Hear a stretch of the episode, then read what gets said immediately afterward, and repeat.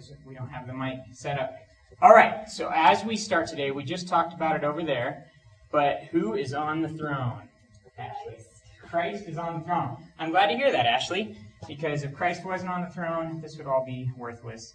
Especially as we talk about leadership. You can't lead from your own strength. Actually, you can, but you're going to do a pretty poor job of it, right? As believers and as people that are leading in ministry, we want to be leading His way, in His strength, according to His purposes, not our own. And so He has to be on the throne. That is foundational. And again, if you need a brush up on Christ being on the throne and what all that means and how to live there and how to be there, go to connectflc.com and click the Grow tab. And any semester you pick will have that topic in there. It'll just say Christ on the throne, and it'll have the MP3 for that. So, what is a leader? What do you guys think?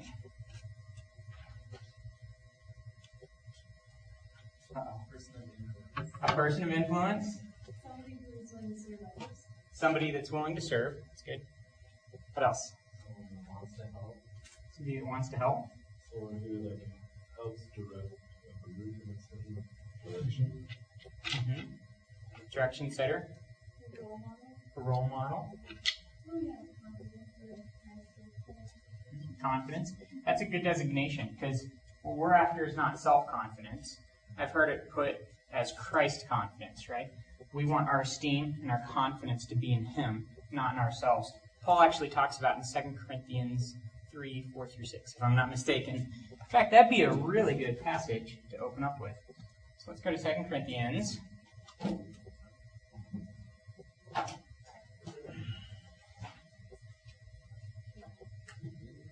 Second Corinthians, well, chapter 3, I, I.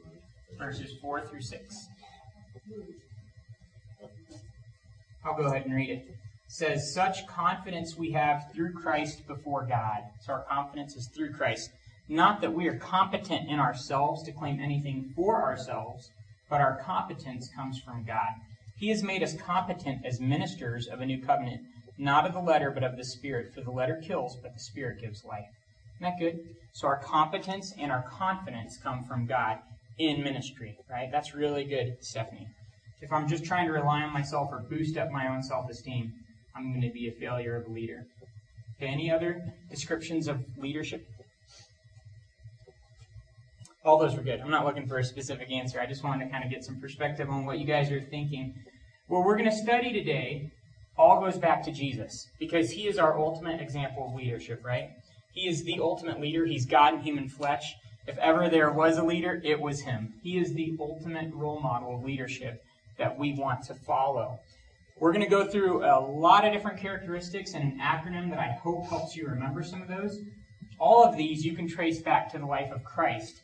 Your homework this week, should you choose to add to your already large piles of homework, you could do this in your quiet times though, so maybe don't think of it as homework. Think of it as fun and entertaining and growing with God, things like that. But your homework would be to try to find these characteristics in Christ's life. I would encourage you pull out a Bible and look for yourself at the life of Christ and try and do some research and see how he led. See where you see these different characteristics in his life. And I think it'll be encouraging to you this week as you look at some of those characteristics in your quiet times, all right? And so we want to go over this leadership acronym today. And the acronym is leadership, okay? So each of those letters stands for something very important. And the first of those, L, is lifestyle. The leader leads in his daily life. Does that make sense? A leader doesn't just lead when it comes time to lead an event. This is a lifestyle, guys. And as a believer, I hope you recognize that. The church has gotten into a lot of trouble from people that thought leading was just an event, or that leading happened on Sunday morning.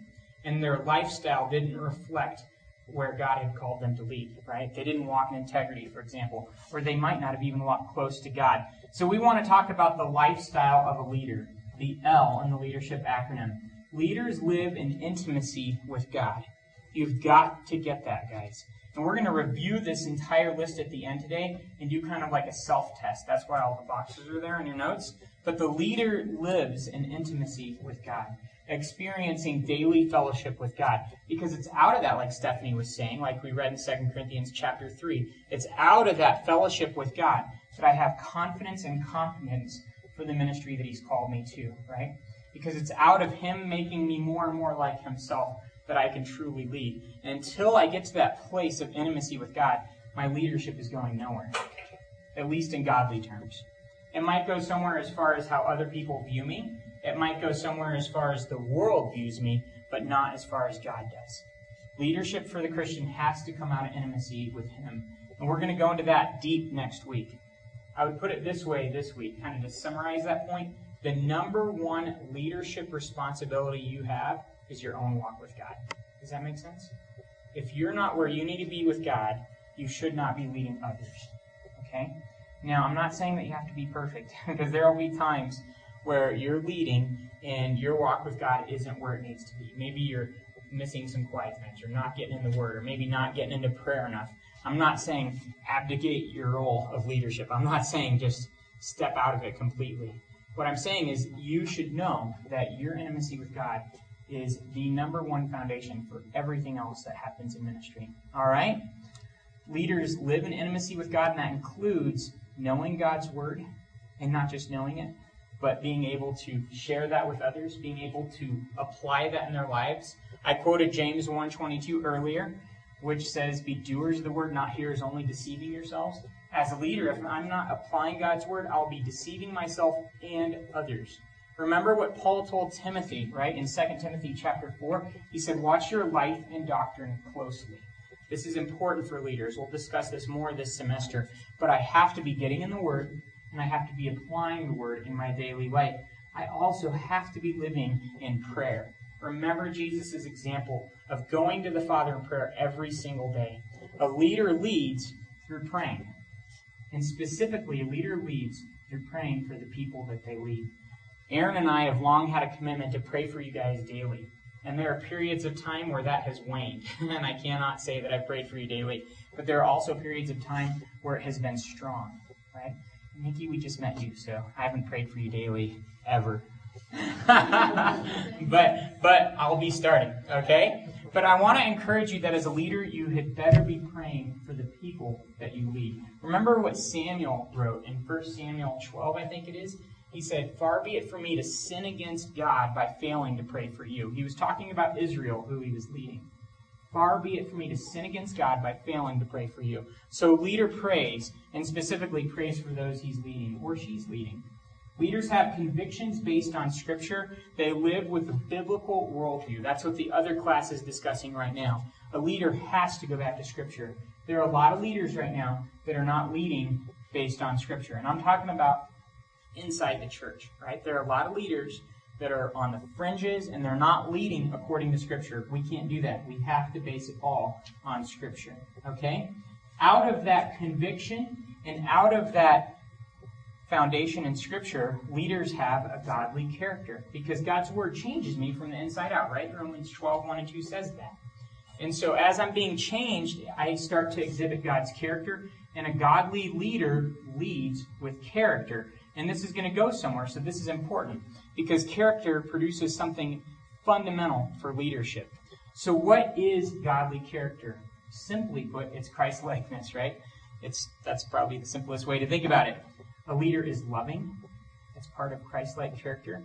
A leader is trustworthy. What if I tell you I'm going to do something and I don't do it? What if I didn't show up for this class today? You probably wouldn't come next week. So it doesn't mean that you'll be perfect, but a leader strives to be trustworthy, not to break their word. A leader walks in integrity. Right? They don't blur the lines between right and wrong, but they walk in integrity. Just a side note if you have a clear conscience, that's going to produce boldness and confidence. And if there's secret sin in your life, it's going to erode boldness and confidence. You cannot lead with guilt and shame. And that guilt and shame, like we discussed earlier, is going to be the result of the Holy Spirit convicting you of sin when you sin. Right? And the leader won't be able to lead with that guilt and shame inside. It just stops them dead in their tracks. So leaders with godly character live in integrity. They live in sincerity, right? not being deceptive. Paul said that he had renounced secret and shameful ways. Everything was out in the open. Anybody could see it. They live with optimism. Leaders are optimistic. They're not pessimistic. They're enthusiastic. They're humble. Leaders have to be humble. They're willing to allow others to serve in their strengths. A leader doesn't think he can do everything. A leader has to be humble enough to realize that they're limited. A leader has to be humble enough to realize that she can't do it all and that she needs a team and that she's going to allow other people to serve alongside alongside her in their strengths. And then a leader apologizes when they're wrong, right? That takes a lot of humility. A leader doesn't have to put up this facade of always being right. A leader is passionate. A leader exhibits the fruit of the Spirit love, joy, peace, patience, kindness, goodness, gentleness, faithfulness, and self control. Right? Those are all parts of the character of Christ that a leader lives with. Now, this isn't a comprehensive list. I'm sure you can come up with others. But the bottom line is that a leader leads with character and in integrity. Now, here's what's important that character yields respect, right? If somebody has no character, are you going to respect them? If they're dishonest, disloyal, not walking in integrity, do they earn your respect? Not at all. If you don't respect them, are you going to be loyal to them? Not at all. If you're not respecting them or loyal to them, are they going to be able to influence you?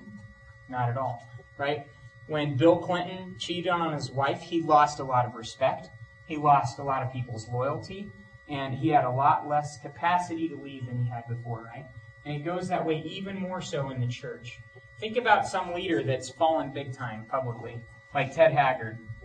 Lost their credibility, lost their capacity to lead, completely eroded the confidence, respect, and loyalty of those that they were leading. Right? So we have to live in character so that we can be followed by people. Yeah.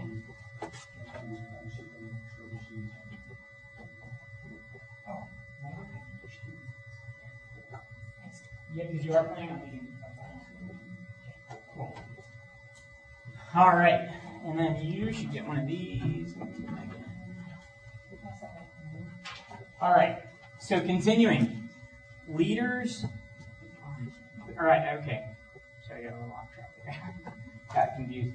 So character yields respect, which yields loyalty, which creates the capacity for influence, right?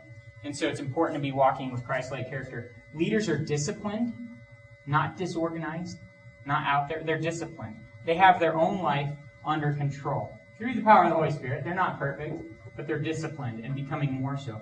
Leaders are committed to continued growth. As a leader, you never stop growing. You get that? You never stop growing because you'll never be there. You never get to the point where you say, I finally reached it. I finally got to the top. We keep on growing, right? It's a process. It goes on throughout our entire life. Leaders overcome obstacles, whether those are personal barriers or circumstances. Howard Hendricks put it this way. He says the measure of a person is what does it take to get you going and what does it take to stop you. If it takes a whole lot to get you going and very little to stop you, you're not much of a person. Right? You're pretty immature. But if it takes very little to get you going, you'll start like that. You have initiative. We're going to talk about that in a minute. And it takes a whole lot to get you to stop, then you really have matured to a certain level. You still got to keep growing. You're not there yet. We'll talk more about how to expand those barriers and expanding your comfort zones. But basically, a leader overcomes obstacles and they don't stop short.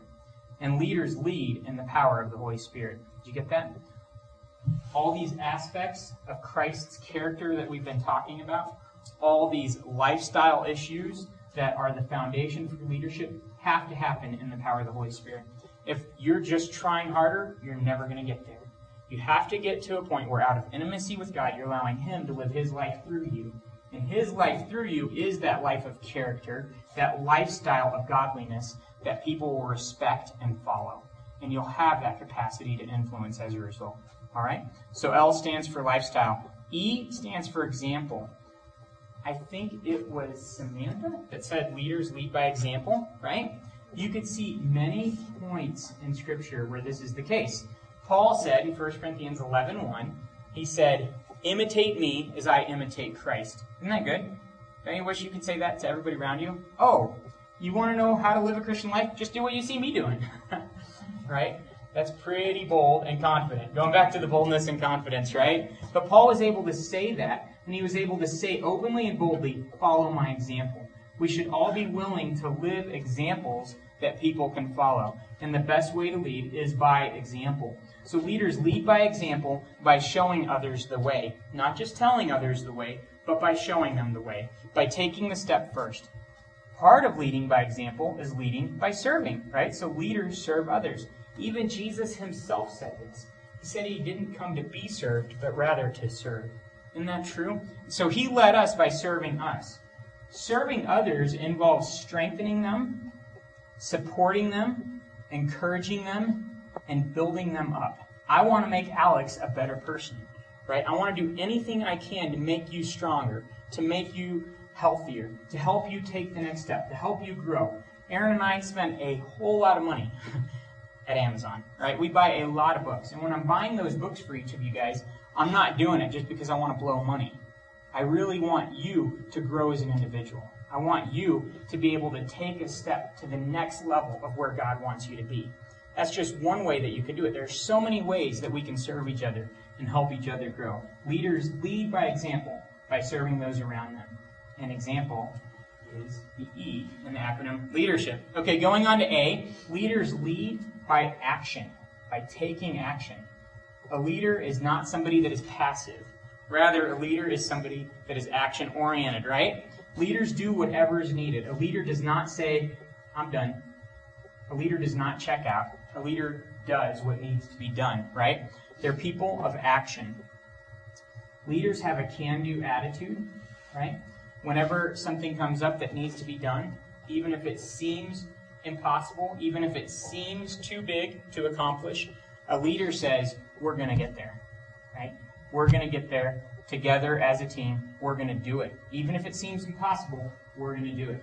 Right now, looking at the amount of follow up that we have from the last two weeks, we have hundreds of students that want to be talked with more about Jesus, that want to be plugged in and invited to Bible studies and connect to other events. We can't do that, it doesn't seem. But you know what? We're not going to have the attitude that we can't. We're going to have a can do attitude about it, and we're going to do it, right? As a team. I think all of you are going to have the capacity to help in that. Leaders are fearless. A leader doesn't let her fear stop her from taking a step, right? Leaders are fearless and go wherever they have to go, do whatever they have to do to accomplish the goal.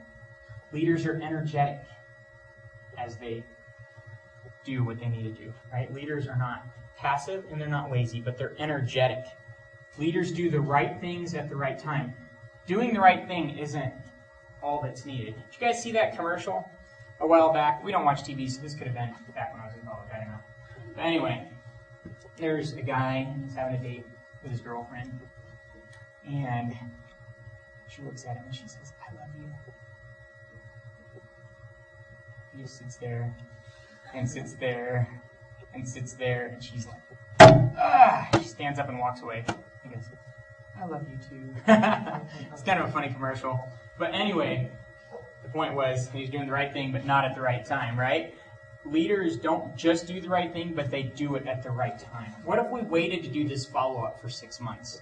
And six months from now, call people back and say, Oh, you remember that spiritual interest survey you did your first week at school? right? That'd be doing the right thing, but at the wrong time. So leaders have to have a concept of timing. So doing the right thing, taking action, but then doing it at the right time, not at the wrong time, right? We'll go into more of, on all these different areas later on in the semester. This is kind of just a brief overview, a big picture outline of leadership. D in the leadership acronym is direction. Leaders are visionary. Right? It has been said that leadership is the capacity to translate vision into reality. Did you get that? Leadership is the capacity to translate vision into reality. You can't translate vision into reality if you don't have vision, if you can't see the direction, if you can't see the big picture. A leader has to have the big picture at the forefront of their mind. They have to know where they're going before they can help other people get where they're going. Jake, Taylor, you pass these back, please? All right, so leaders lead with direction. Leaders know the best way to get the team to the goal. And sometimes they might not have all the answers. I'm not saying to you have to have all the answers. But what I'm saying is you get to the place where you can chart the course for the team. Does that make sense? You know how to get the team where we need to go. That's what leaders do. They have the big picture and they know how to get there. Right? They're visionaries. Leaders are confident and sure of their calling, their purpose, and their role. And this again comes out of God working in their lives, right? Again, this is Christ esteem, not self esteem. This confidence comes out of the Holy Spirit working in you, making you more like Jesus.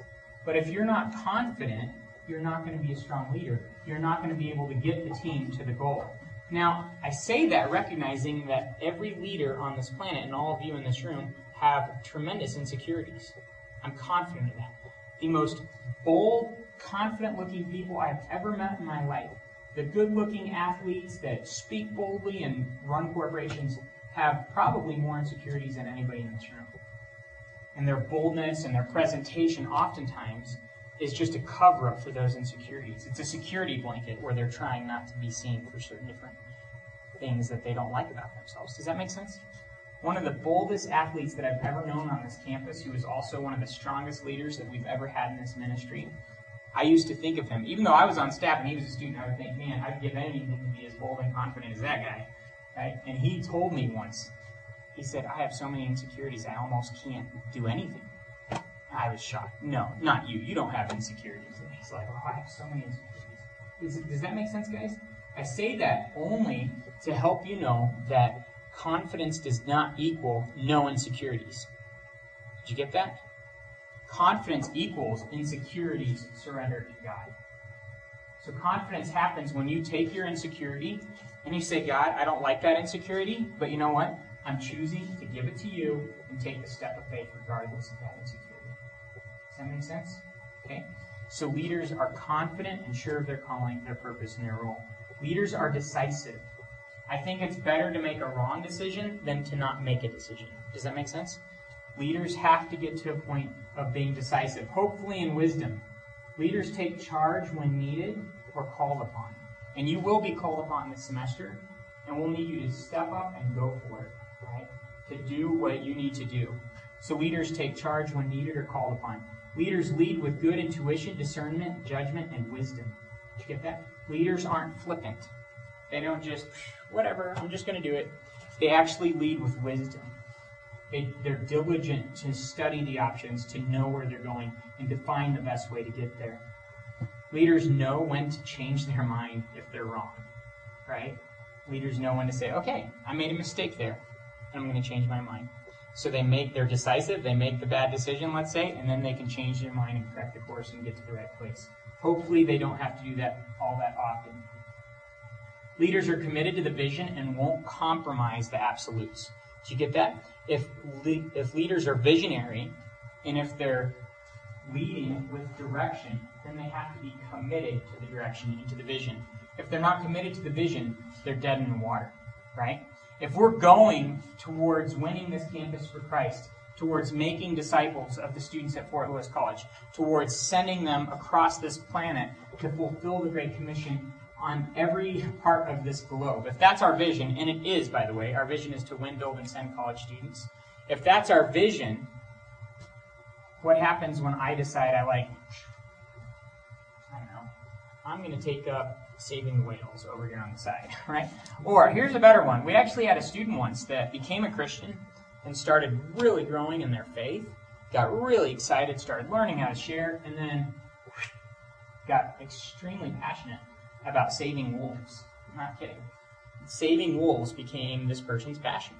Okay, well, that person got distracted from the direction, got distracted from the vision, right? And they gave up the big picture for wolves. Okay, well, you know, that's that's the point. You've got to be focused as a leader on the vision. I'm not criticizing that person. Hopefully, they have a great opportunity to save wolves all, the, all their life. But if you want to be a leader, you have to stay focused on the vision. You have to keep your eyes on the prize, on the goal, right? Remember Elway in that Super Bowl? Are you guys, you know, old enough to remember that? Remember those eyes? Like I'm going to score that touchdown when he was running it in at the end. Oh, that was awesome. Okay, we need those kinds of eyes for the vision, right? Leaders focus on objectives and goals, not obstacles. No matter what, you guys are going to face obstacles. I promise you that. And as a leader, you can't get focused on the obstacle. You have to keep your eyes on the goal, on the vision. And you're going to get past that obstacle. But you can't have analysis paralysis with the obstacle. You can't say the obstacle is so huge and get stuck in a rut. You have to keep your eyes on the objective and the goal, not the obstacle. Leaders build momentum. It's a function of leadership that you will keep building momentum, okay? Because without momentum, you're going to come to a screeching halt. Right? So a leader is constantly doing anything they can to build momentum for the vision and for the goal, to help the team get there. Leaders follow their purpose and work towards their purpose and the big picture with an eternal perspective, right? I have to keep the perspective of eternity. Nikki, can I share what you told my wife the other day? It was like the best quote I've ever heard. Sweet. Aaron asked Nikki the other day, why would you want to lead a Bible study? Why would you want to do ministry? And you said, it's the only reason we're alive. Okay? Um, something to that effect. I might be paraphrasing it, I don't know. But that's eternal perspective. Realizing I'm here for one thing only. That's to know God and make him known. To steal a phrase from Wyman. Right? That's the purpose, guys. To know him and to make him known. So I've gotta have vision and I gotta lead with direction. Okay, E in the leadership acronym is expertise. Okay, expertise. Leaders lead with authority. What if your leader said, kind of think maybe we might get there, but I really don't know.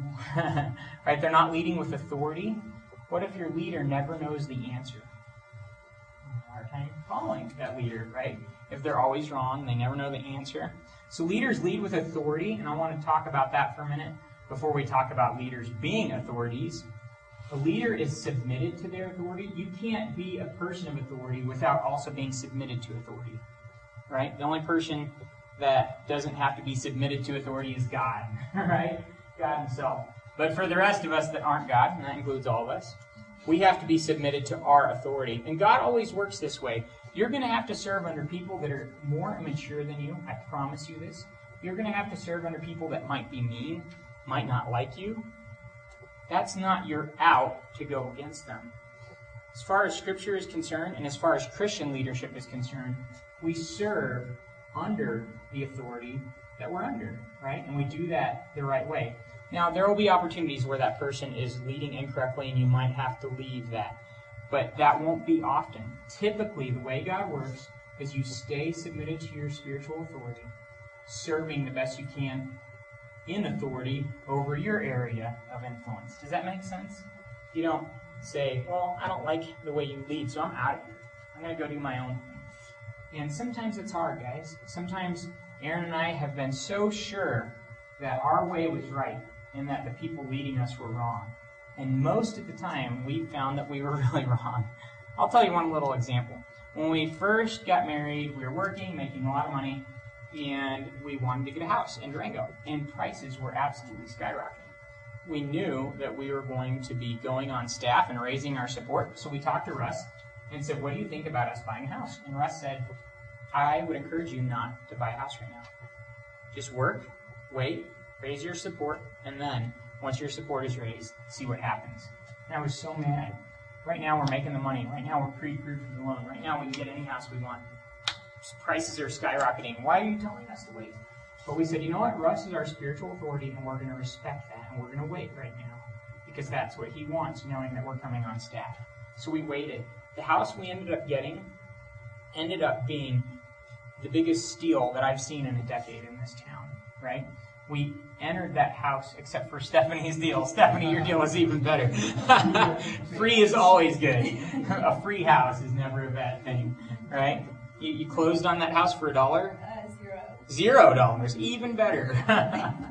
okay, so our house was the second best deal I've seen in a decade. but anyway, we got into our house with so much equity that even after the downturn in the economy, and even after home values have lost a tremendous amount over the last few years, we still have a lot of equity in our house. That wouldn't have been the case if we would have gone our own way. Does that make sense?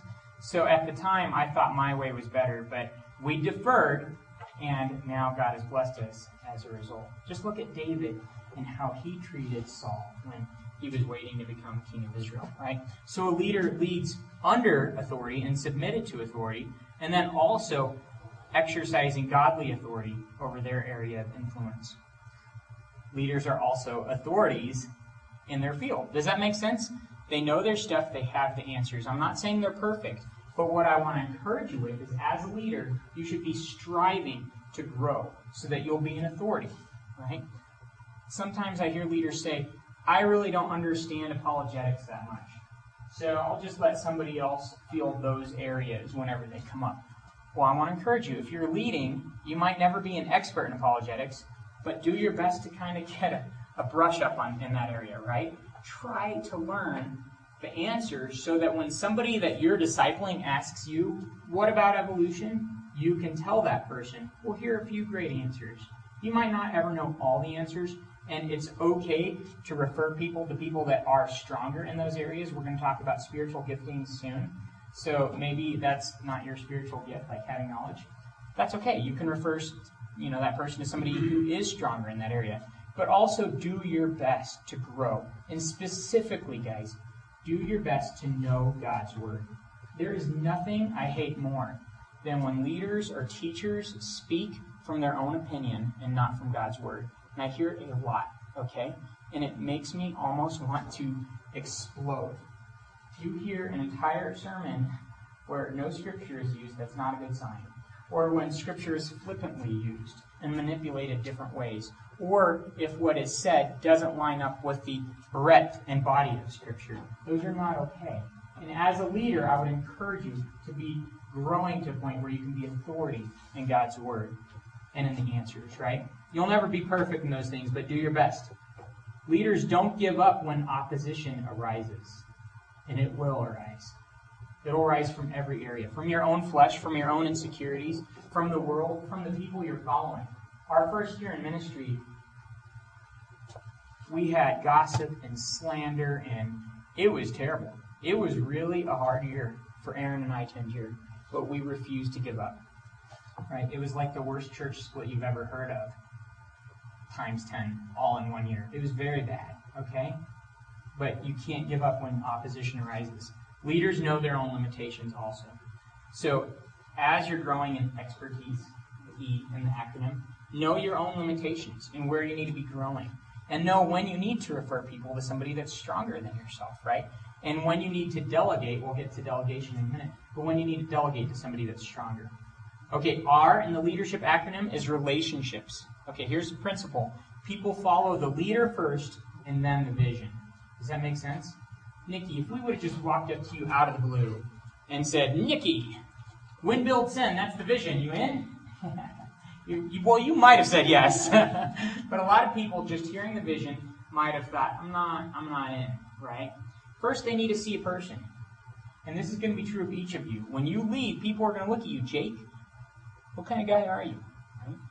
If you if you start leading the praise team, Jake, and you're cussing everybody out because they didn't get this done, and then you're like screaming at them and breaking stuff up on stage, they're gone. Okay, you've never done that, thank God. But anyway, leaders are gonna, our followers are gonna follow the leader first and then the vision, right? So relationships are key. If we're not building relationships, we're not gonna have very much leverage for leadership. So how do leaders build relationships? Leaders love people. You get that? Leaders love people. And that's to come out in different ways. Some leaders are going to be lovey dovey, I'm going to put my arm around you, we're going to cry together, and it'll be so awesome. Okay, that's not me. that might be Stephanie more than me, right? Stephanie's very compassionate. Samantha, you two are so compassionate. You might be able to cry with girls in your Bible study and hug each other and, and cry some more, and smile at each other and then cry and hug. That's not going to happen at our Bible studies. no, no. See, no, that's just some girls are to be. Oh, believe me, I we we've had ladies on our staff and on our service team that are as strong as anyone. but you two ladies, I think, are gifted with compassion. That's a good thing. That's one way of showing love.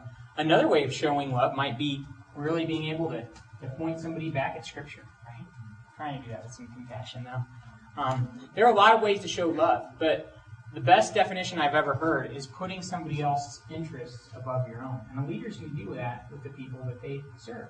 They're going to serve, they're going to live an example, and they're going to put the interests of those that they're leading above their own. So they're going to love genuinely, they're going to empathize with the people that are following them, they're going to feel emotionally their pain. That's hard for me to do. I don't do that very well. That's not good. I ask God to help me empathize better, and I want Him to help me empathize better with people. Leaders develop relationships and personal connections. There are different ways of doing that. One example for us last year was hunting together. Brandon shot this elk, and Jack and I, and Joseph and Rob. The rest of you guys in here? There? I don't think so. We're all packing this elk out. It took hours. We're all getting all sweaty, cutting up elk meat. Uh, well, we were doing something together that was developing connections. We didn't just go to accomplish the task and bring an elk home right? This was a relational activity. That's why we do a lot of what we do. That's why a lot of you were jumping off the SkyTrack the other day at the barbecue and hike, right? Okay, so leaders listen to people. That's important. They don't just bark orders, but they listen to people. Leaders attract others. Doesn't mean that you have to be the best looking person on the planet. Thank God, right? Leaders are attractive in more ways than just physically. Leaders attract others because they're interesting, because they're friendly, because they listen. Right? Don't you want to be around people that are interesting? My friend Eli is the most interesting person I know, I think. He's crazy. I mean, rides down the highway standing on his motorcycle and wants to die in a plane crash so he can share his faith as the plane is going down. And I mean, this guy travels all over the world and leads worship conferences. And I mean, he's an amazing guy. He's very interesting, though right? You just want to hang out with him to learn. He has interesting characteristics too. He has all these different hobbies and interests, and he's an amazing rock climber, an amazing kayaker, an amazing this and that. All those things that you love, they make you more and more interesting. And I want to encourage you guys to strive to become more interesting. Don't limit yourself to where you're at. learn new pursuits, learn new hobbies. If somebody invites you to do something you've never done, do it. Right? If you get to go somewhere you've never been, go there. The fact that Brandon spent the summer in Greece made Brandon a lot more interesting of an individual, right? You can talk to people about the euro. You can talk to people about riots in Greece, right? You can talk to people about all these different things, the food there, the islands there. Do whatever you can to develop your interesting factor, right? So that you'll be more relatable to people and so that you'll be more attractive to people. Does that make sense? But genuinely, guys, if you're really loving people, that's going to be attractive because people aren't getting that very often, right?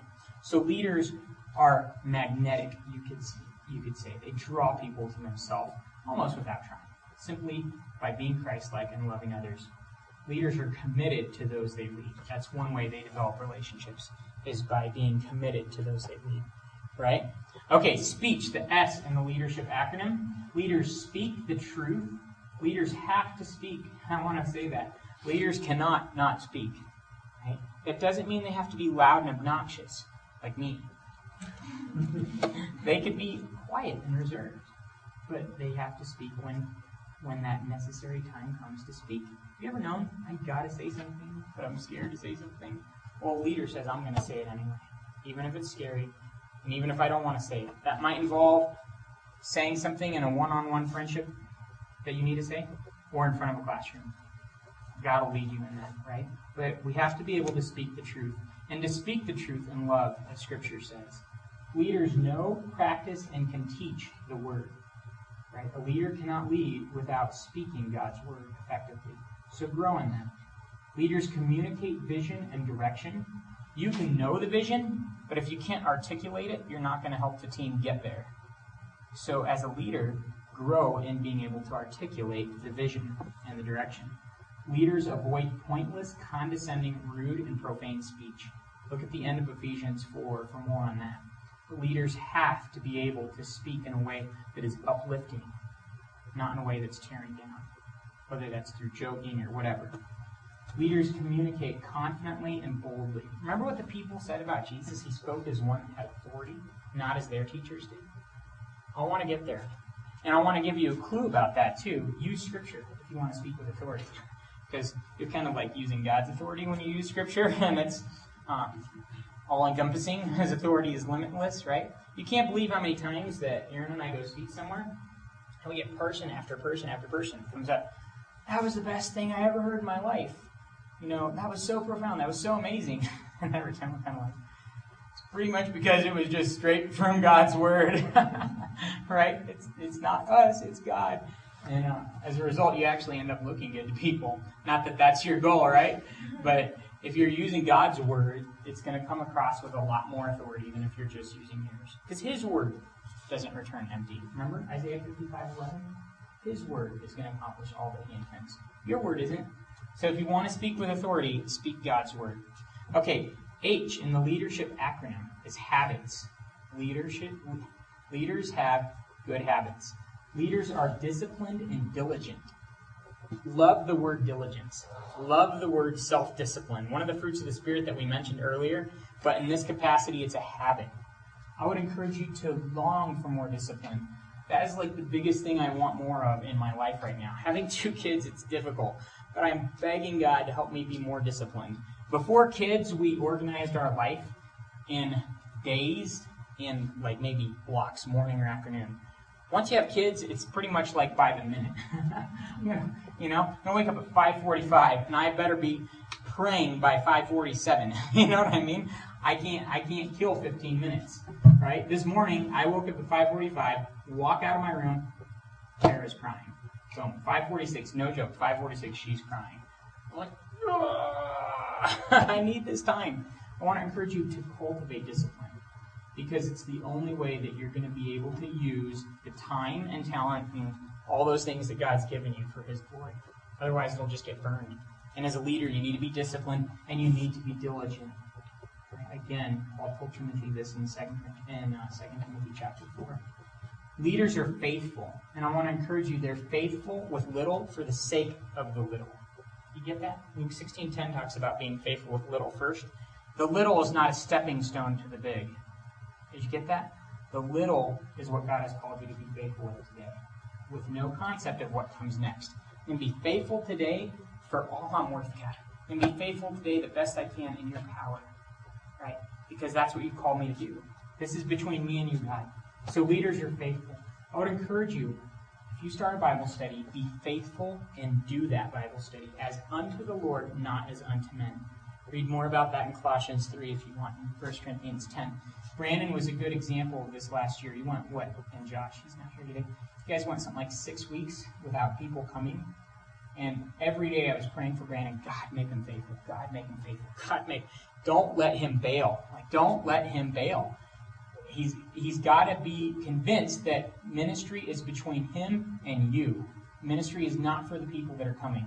And what I want to encourage you guys with is be faithful even if somebody doesn't show up the first week or the second week or the tenth week. Be faithful as unto the Lord. Because He's going to work in your heart and make you the kind of person He wants you to be as a result. Leaders are hardworking. They do things that are uncomfortable. They work when everybody else wants to go home. Russ is a great example of this. We all have this huge retreat. Okay, after the retreats, do you know that Russ has to not just clean the lodge, not just shut down the lodge, not just pack everything into his truck and Linda's SUV, but then they have to get home and unload all of that stuff after they feel exhausted from the weekend of doing the retreat. And in, I mean, 10 out of 10 times I'll ask Russ, can I come help you unload?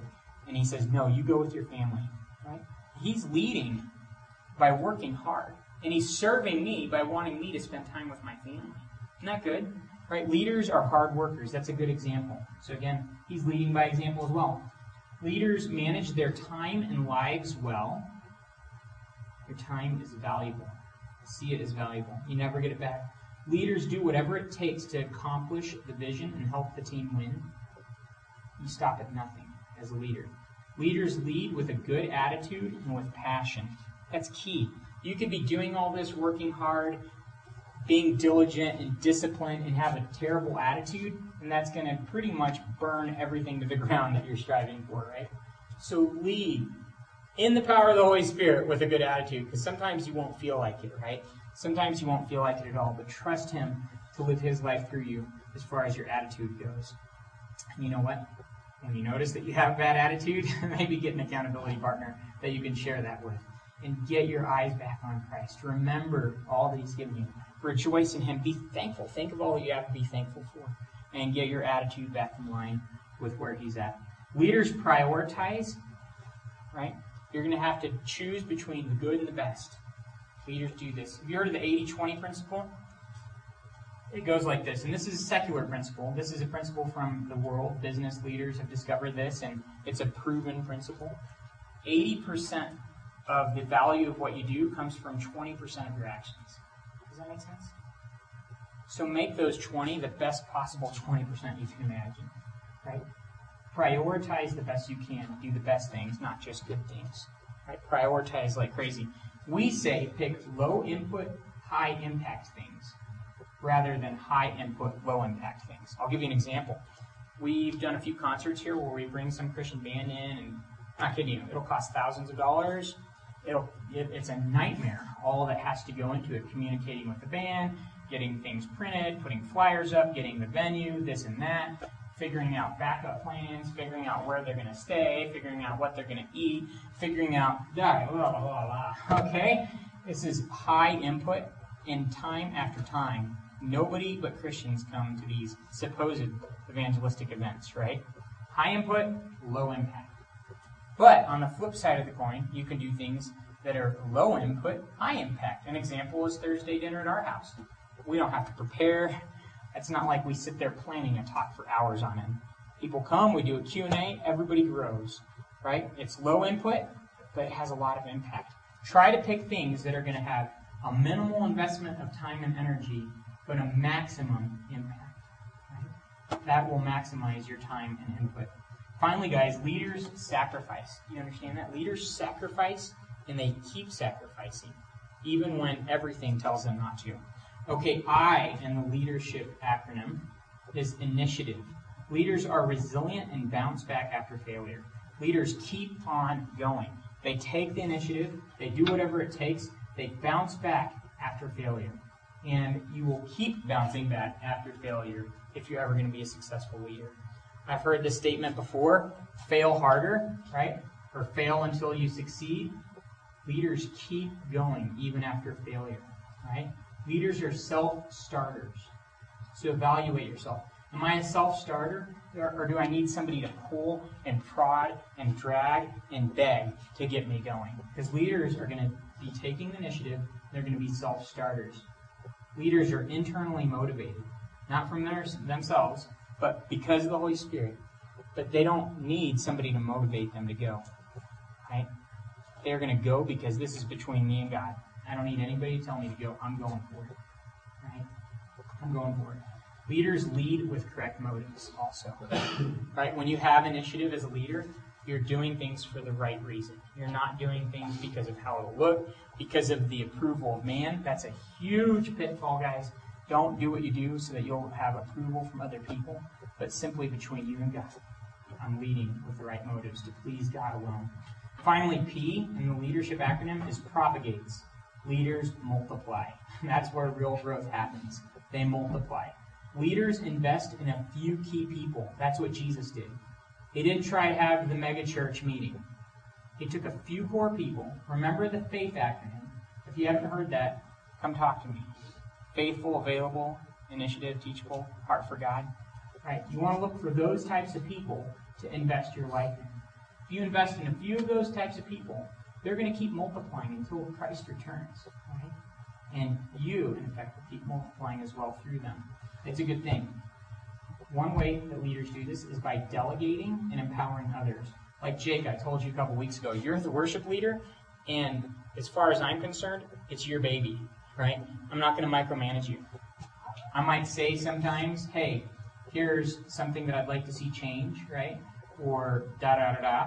But you know what? I want you to run with it. I want to delegate it to you and then empower you to do that job, right? I want to cut you loose. Does that make sense? Not cut you loose as a friend or cut you loose from my involvement in your life, but I want to cut you loose as far as strings attached. When you guys delegate and lead, this is vital. Let people lead. Don't try to manage every action that they do because you're going to stifle them and they're going to hate it. Before coming on staff here, I had a, a great boss that I love, right? But a lot of what happened in the office was micromanaged. I mean, to the point that it was ridiculous, right? I need this signed by Friday if these five things are going to line up on Tuesday the right way. Okay, I'll sign it next week. No, I need it on Friday. I just said on Friday. Like, none of these things are going to work out. Well, they can wait. We're going to be paying people, like, literally, in this case, a couple thousand dollars a day to wait on us if we don't have that signed today. I'll sign it next week. You know what I mean? Things like that, where if you're micromanaging, it's going to destroy what people below you are doing. So don't micromanage. Okay? So leaders delegate and give people power. And I want to encourage you. It's only insecure leaders that don't give people real power. Does that make sense? If you are a real leader, you're going to give people real power and not be insecure about them accomplishing more than you, looking better than you. Right? Your goal is the team winning. Okay? Leaders share their faith. You can't multiply without sharing your faith. It just won't happen. We're never going to gain new ground if we're not sharing our faith. Leaders disciple others. Again, we're not going to multiply until we're doing discipleship. It's part of multiplying and investing in a few key people. And I want to close by saying that leaders are team players. Leaders don't do their own thing their own way. They're team players. We're going to go together, and we're going to go at the pace of the group, and we're going to do it as a team. That's where multiplication really takes place as a team, not just as one person flying solo doing their own thing. So I want to encourage you as a leader to do it as a team, as a part of a team that's bigger than you, as a part of the team that you're specifically leading, to be a team player in every regard. All right? So again, doing all that in the power of the Holy Spirit. I want to encourage you, you can't just try harder to do these things. You have to do these things relying on Him and allowing Him to do it through you. All right, so the leadership self test as we close is I want you to review that list that each of you have. I want you to do two things, and you can do this in your own time because we're kind of out of time. I want you to mark down just the categories. So look at the highlighted categories, the leadership acronym categories, right? Those categories, again, are lifestyle, example, action, direction, expertise, relationships, speech, habits, initiative, and propagating or multiplying. You might be a person of action, but terrible at loving others in relationships. So you might want to mark relationships is one of the key categories that I really need to grow. Okay? So I think those are the big, big points. So look through those main points first and see where you need to grow in each of those main areas in the acronym. then second, look at the subcategories and mark where you think you feel weakest as well. Okay? Now I want you to do two things after that. I want you to ask God to help you grow in those areas where you think you're weak. And you'll probably find that some of the subcategories you're weak in lie under some of the big categories that you're weak in, right? So take those areas to God and say, God, I want you to make me more like you in this area. And I want to trust you to enable me to do these things in the power of your Holy Spirit. And then I want to encourage you to create some goals to help you take the next step in those areas. Create realistic goals. We'll probably talk about this sometime during the semester, but I've heard it put this way create smart goals. You might want to jot this down real quick. You want to create goals that are specific, measurable, action oriented, realistic, and within a time frame. Specific, measurable, action oriented, realistic, and within a time frame. If your goals don't meet all five of those criteria, they're not good goals. If you say, I want to learn to love people sometime in my life, that's not a good goal. So if you're realizing I'm not very good at loving people, don't make that your goal because there's no way to determine whether or not you succeeded. There's no time frame. There's no specific action to take. But instead, maybe think this. This week, I'm going to encourage somebody I don't like. Right? It's going to be specific. Don't tell that person you don't like them, by the way. okay? Um, it's measurable. It's within a week. It's action oriented. I'm going to do it. Right? It's realistic. It's not unrealistic. You might not want to say, I want to develop a close friendship with everybody you connect this week. That might not happen. Okay, so get some good goals between you and God. Set some goals for the areas that you feel weak in, and then trust Him and trust the Holy Spirit in you to help you accomplish those goals. And even talk to the person that's discipling you as far as those goals go. And I want to encourage you guys, he's going to get you there. 2 Corinthians 3.18 says that the Holy Spirit is transforming you day by day in his likeness. And he, again, is our role model for leadership. So the Holy Spirit in you is making you a better leader day by day. I would encourage you also to read John Maxwell's 21 Irrefutable Laws of Leadership and John MacArthur's The Book on Leadership. They're both good resources as far as growing as a leader. Again, John Maxwell's 21, 21 Irrefutable Laws of Leadership and John MacArthur's The Book on Leadership. Apply these things this week, guys. Try to grow in these areas this week and trust God to make you a bigger leader. That was an overview talk on leadership principles. We're going to be more specific week to week for the rest of the semester. But I hope it encouraged you, and I hope you get to walk away with some good stuff, okay? Uh, Brandon, would you close us out? Heavenly Father,